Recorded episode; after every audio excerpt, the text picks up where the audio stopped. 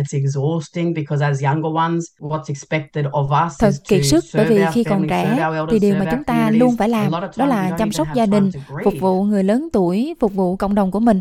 Nhiều khi chúng ta thậm chí là không có thời gian để mà đau buồn nữa. And it just felt like a spectacle rather than actually a, a commemoration. It's felt like it Và was nó something giống như là một thách did thức for the hơn sake là of một kỷ niệm, một điều gì đó mà mọi người đã làm vì có mục đích.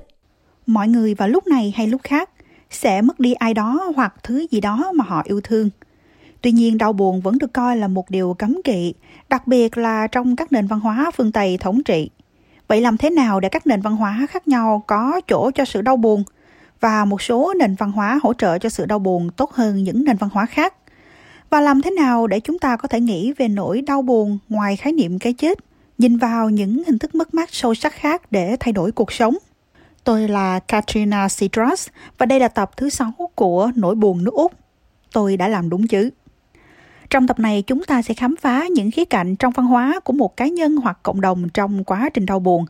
Nói cách khác, những khía cạnh văn hóa của một người có thể phải đối mặt hoặc khó điều hướng hơn trong thời điểm dễ bị tổn thương.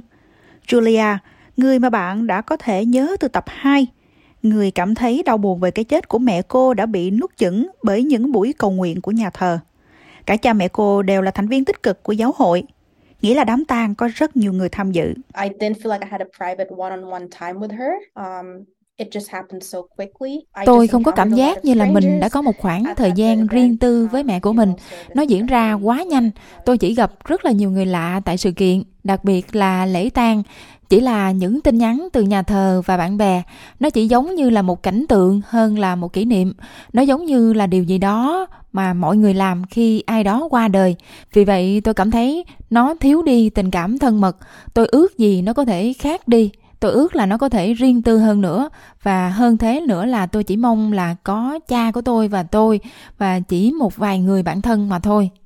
Julia cảm thấy rằng việc thiếu sự riêng tư trong buổi họp mặt đông đảo của giáo hội đã cản trở khả năng xử lý nỗi đau buồn của cô.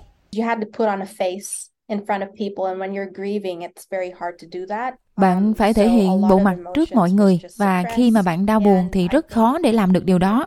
Vì vậy rất nhiều cảm xúc đã bị kìm nén và tôi nghĩ là tôi đã phải mất nhiều năm, thậm chí là nhiều năm hơn để chỉ suy ngẫm và nghĩ về những gì mà tôi đã trải qua trong những khoảnh khắc đó, nơi mà tôi gần như là mất liên lạc với những gì đang xảy ra xung quanh mình và đó là một điều đáng buồn bởi vì điều mà tôi muốn ở hiện tại nhưng ký ức lại quay trở về theo thời gian khi bạn nghĩ về những khoảnh khắc thực sự buồn này trong cuộc đời của mình. Kelly Rini, người mà bạn có thể nhớ lại trong tập đầu tiên của chúng tôi, cũng cảm nhận thấy rằng không dễ để điều chỉnh các khía cạnh trong văn hóa Maori của cô ấy trong thời gian đau đớn này. Bạn có thể nhớ lại Kelly từ tập 1. Cô ấy mô tả văn hóa là trung tâm trong quá trình chữa bệnh của cô sau cái chết của cha cô ấy. Tuy nhiên mọi chuyện không hề dễ dàng trong thời điểm dễ bị tổn thương như vậy.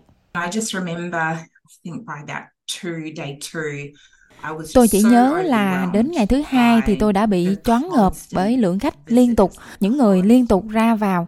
Ý của tôi là chúng tôi đang nói về 50, 60 người đến bất cứ lúc nào. Và tôi chỉ nhớ một cái cảm giác thoáng qua và bây giờ tôi cảm thấy thật là ngớ ngẩn khi mà nghĩ về điều đó. Tôi nhớ là tôi ước là tất cả có thể dừng lại một phút được không? Con có thể ngồi nói chuyện với cha nửa tiếng được không? Con thực sự muốn ngồi bên cha và một mình chỉ có con và mẹ thôi. Giống như Julia, Kelly cảm thấy cô cần không gian và sự riêng tư sau cái chết của cha mình. He deserves all of this love that is coming through the doorway from all of his Ông ấy xứng đáng nhận được tất cả tình yêu thương đang đến từ gia đình, đồng nghiệp cũng như là những người mà ông ấy đã gặp trong cuộc đời của mình. Nhưng mà tôi cảm thấy rất là ghen tị bởi vì tôi phải chia sẻ cha của tôi với những người khác trong những giây phút cuối cùng đó. Bởi vậy đối với tôi, đó là một điều mà tôi phải đấu tranh nội tâm. Tôi nhớ là một trong những người chị của tôi đã nói với tôi một lời hơi nghiêm khắc và nói là đây là lẽ thường thôi, đây là văn hóa của chúng ta và tôi cần phải biết điều này. Nhưng mà tôi đoán khi mà bạn ở trong hoàn cảnh mà bạn là gia đình có tang quyến thì bạn sẽ quên là có những người khác cũng đang đau buồn cho cha của mình nữa. Christopher Hall của Nỗi đau nước Úc, Grief Australia, mô tả mỗi gia đình có cách tiếp cận đau buồn đa dạng riêng của họ, cũng như các nền văn hóa rộng lớn hơn. Ông nói rằng điều quan trọng là phải tôn trọng các sắc thái đau buồn của các cá nhân và gia đình. Well, families have rules, and families also have feeling and grieving rules. Gia đình cũng có những quy tắc về cảm xúc và đau buồn. Ví dụ như ở một số gia đình thì họ có thể thắp một ngọn nến vào ngày dỗ của ai đó và đặt một bức ảnh ở bên cạnh. Họ có thể có một nghi lễ thừa nhận sự vắng mặt của ai đó vào dịp Giáng sinh hoặc là một số lễ hội khác. Trong khi ở những gia đình khác thì quy tắc có thể là chúng tôi không có nói về người đã khuất, chúng tôi cất những bức ảnh đi. Điều đó khá là khó khăn. Việc đau buồn là chuyện riêng tư. Và một lần nữa, chúng ta cần lấy con người làm trung tâm trong cách mà chúng ta nghĩ về sự hỗ trợ đau buồn và trong tan chế. Một tiêu chuẩn chung thì không thể nào phù hợp với tất cả mọi người. Ngay cả trong gia đình cũng có nhiều cách khác nhau để người ta bày tỏ nỗi buồn của mình. Marilyn Belvedere của Griefly nói rằng, điều quan trọng là phải chú ý đến cách mỗi cá nhân khi đau buồn. In supporting your partner, khi ủng hộ người bạn đời của mình, chúng ta thường hiểu sai. Chúng ta thường nghĩ tại sao anh ta lại đi sơn bếp? Tại sao anh ta không đau buồn? Và chúng ta không nhận ra rằng anh ấy đang đau buồn. Đó là lý do tại sao anh ấy lại đi sơn bếp. Tôi nghĩ với tư cách là một thành viên trong gia đình, với tư cách là một người bạn, thật hữu ích khi thừa nhận rằng có thể có đau buồn theo cách khác.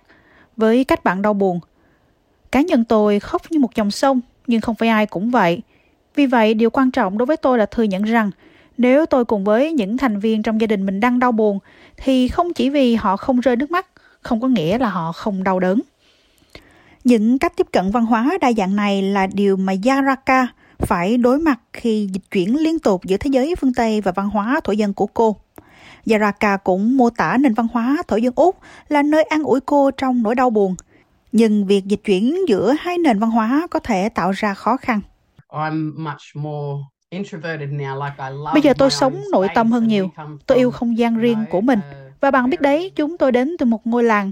Cần cả một ngôi làng để nuôi dạy một đứa trẻ. Đó là một nền văn hóa tập trung vào cộng đồng. Chúng tôi không phải là một nền văn hóa theo chủ nghĩa cá nhân như thế giới phương Tây. Và điều đó khá khó khăn bởi vì tôi đang định hướng về thế giới phương Tây và tôi có thể làm điều đó khá thoải mái, tự tin. Và sau đó tôi được nhắc nhở rằng đây mới là cách chúng tôi hoạt động. Cha tôi và bà tôi là những người rất nổi tiếng nên luôn có rất nhiều người xung quanh. Thật mệt mỏi, thật mệt mỏi vì khi còn trẻ, chúng tôi đều phải phục vụ gia đình, phục vụ các bậc trưởng lão, phục vụ cộng đồng. Nhiều khi chúng ta thậm chí không có thời gian để đau buồn. Sự thay đổi của quy tắc này ngày càng làm trầm trọng thêm nỗi đau khi phương Tây áp đặt thời gian và nghi lễ của họ đối với các nền văn hóa thổ dân như Chakara chia sẻ. It feels like we're rushed Cảm giác như chúng tôi đang vội vã. Thường trong vòng 2 tuần, bạn phải tổ chức tang lễ và chôn cất họ tại Nghĩa Trang. Và bạn biết đấy, điều đó chúng tôi đã làm trước thời kỳ thuộc địa, nơi mà chúng tôi đã có hơn 100.000 năm để có một đất nước rất an ninh và ổn định. Và bây giờ bạn hãy nhìn cách thế giới đang vận hành hôm nay xem. Văn hóa đi ngược lại rồi.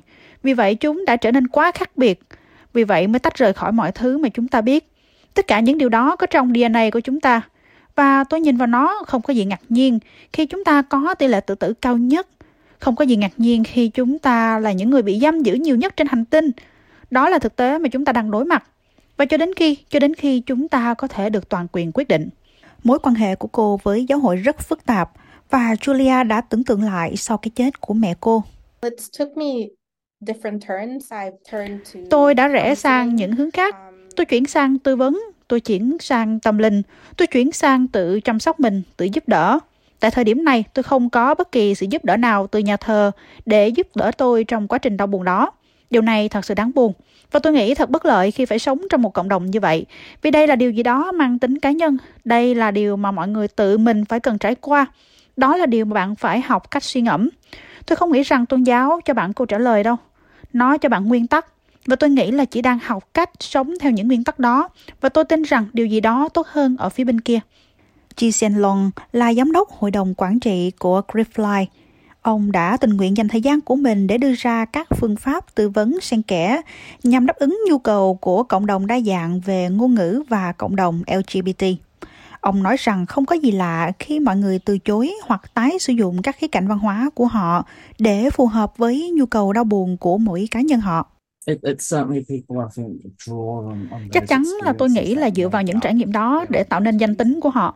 Tôi nghĩ bạn biết rằng đau buồn chắc chắn là một trải nghiệm phổ quát nhưng điều đó đang diễn ra. Tôi nghĩ theo những cách khác nhau đối với mọi người. Nhưng tôi cũng nghĩ rằng bạn phải làm vậy. Hãy lưu tâm và xem trọng nền văn hóa đó bởi vì mọi người thể hiện nó hoàn toàn khác nhau và chúng tôi không muốn. Tôi đoán là chúng tôi chúng tôi sẽ hoạt động với những việc chữa lành và vâng, đối với một số người thậm chí là không muốn nhìn thấy thi thể của người chết. Đó là chuẩn mực văn hóa của họ. Họ muốn có một lễ tưởng niệm cuối cùng là một sự kiện đối với người đã mất và không muốn nhìn thấy người đã mất trong quan tài. Vì vậy có rất nhiều biến thể ở đó. Nhiều lăng kính của những người mà chúng tôi làm việc cùng và cùng trải nghiệm chồng chéo nhau giúp định hình nỗi đau của họ, bối cảnh văn hóa, giới tính của họ, trải nghiệm di cư, những tổn thất trong quá khứ. Tính đến tất cả những điều đó tạo nên những yếu tố khác nhau khiến có thể ảnh hưởng đến khả năng của một người đương đầu Ông Long giải thích điều này được phản ánh như thế nào trong phương pháp tư vấn xen kẽ của ông multiple lenses that, of the people that we work with and those overlapping experiences that that informs and shapes their grief. Um, chúng tôi cố gắng xin phép họ khi nói về điều đó, nhưng cũng ý thức rằng chúng tôi không muốn tạo gánh nặng cho họ. Ngày nay thực sự rất phổ biến rằng họ đang điều hướng giữa hai nền văn hóa, bởi vì qua cách xử lý của họ khi nói lời tạm biệt với cha mẹ hoặc người đã khuất, đồng thời họ đang làm những gì theo truyền thống của người đã qua đời.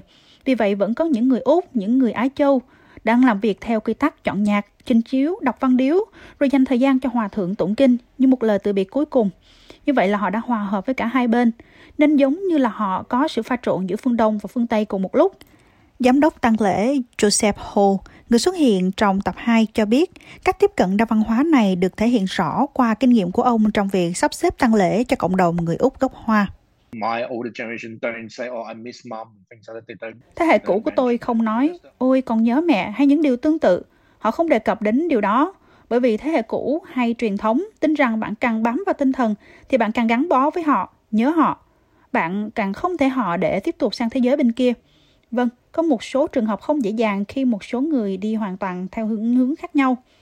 Và có những trường hợp như vậy, chúng tôi thấy rằng những trường hợp đó chiếm thiểu số nhiều hơn. Và khi nói đến đau buồn, cho dù bọn trẻ có tranh cãi bất cứ điều gì xảy ra trong 20 năm qua, khi điều đó xảy ra, chúng vẫn gắn kết với nhau hơn một chút. Ông Ho cho biết vẫn thường có sự khác biệt về thế hệ khi nói về lời chia tay với những người thân yêu. Ừ, tôi chỉ um, cố gắng làm để bản thân có thêm nhiều kiến thức văn hóa và trí tuệ cổ xưa từ những điều tốt nhất mà tôi đã đi. Um, những người mà tôi đã gặp cũng như những tôn giáo hoặc triết lý khác nhau mà tôi nghiên cứu.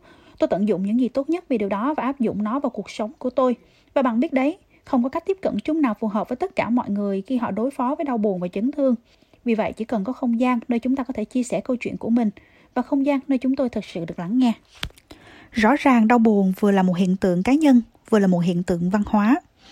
Jaraka nói rằng không cần phải tuân theo một khuôn mẫu văn hóa nào, mà cần phải có những không gian an toàn để mọi người có thể chia sẻ câu chuyện của mình. Trong tập tiếp theo, chúng ta sẽ khám phá trải nghiệm đau buồn đặc biệt của những người tị nạn và những người xin tị nạn, cũng như những người có nhiều mất mát trồng chất, thường trùng hợp với việc thực hiện hành trình nguy hiểm để trốn khỏi quê hương của mình.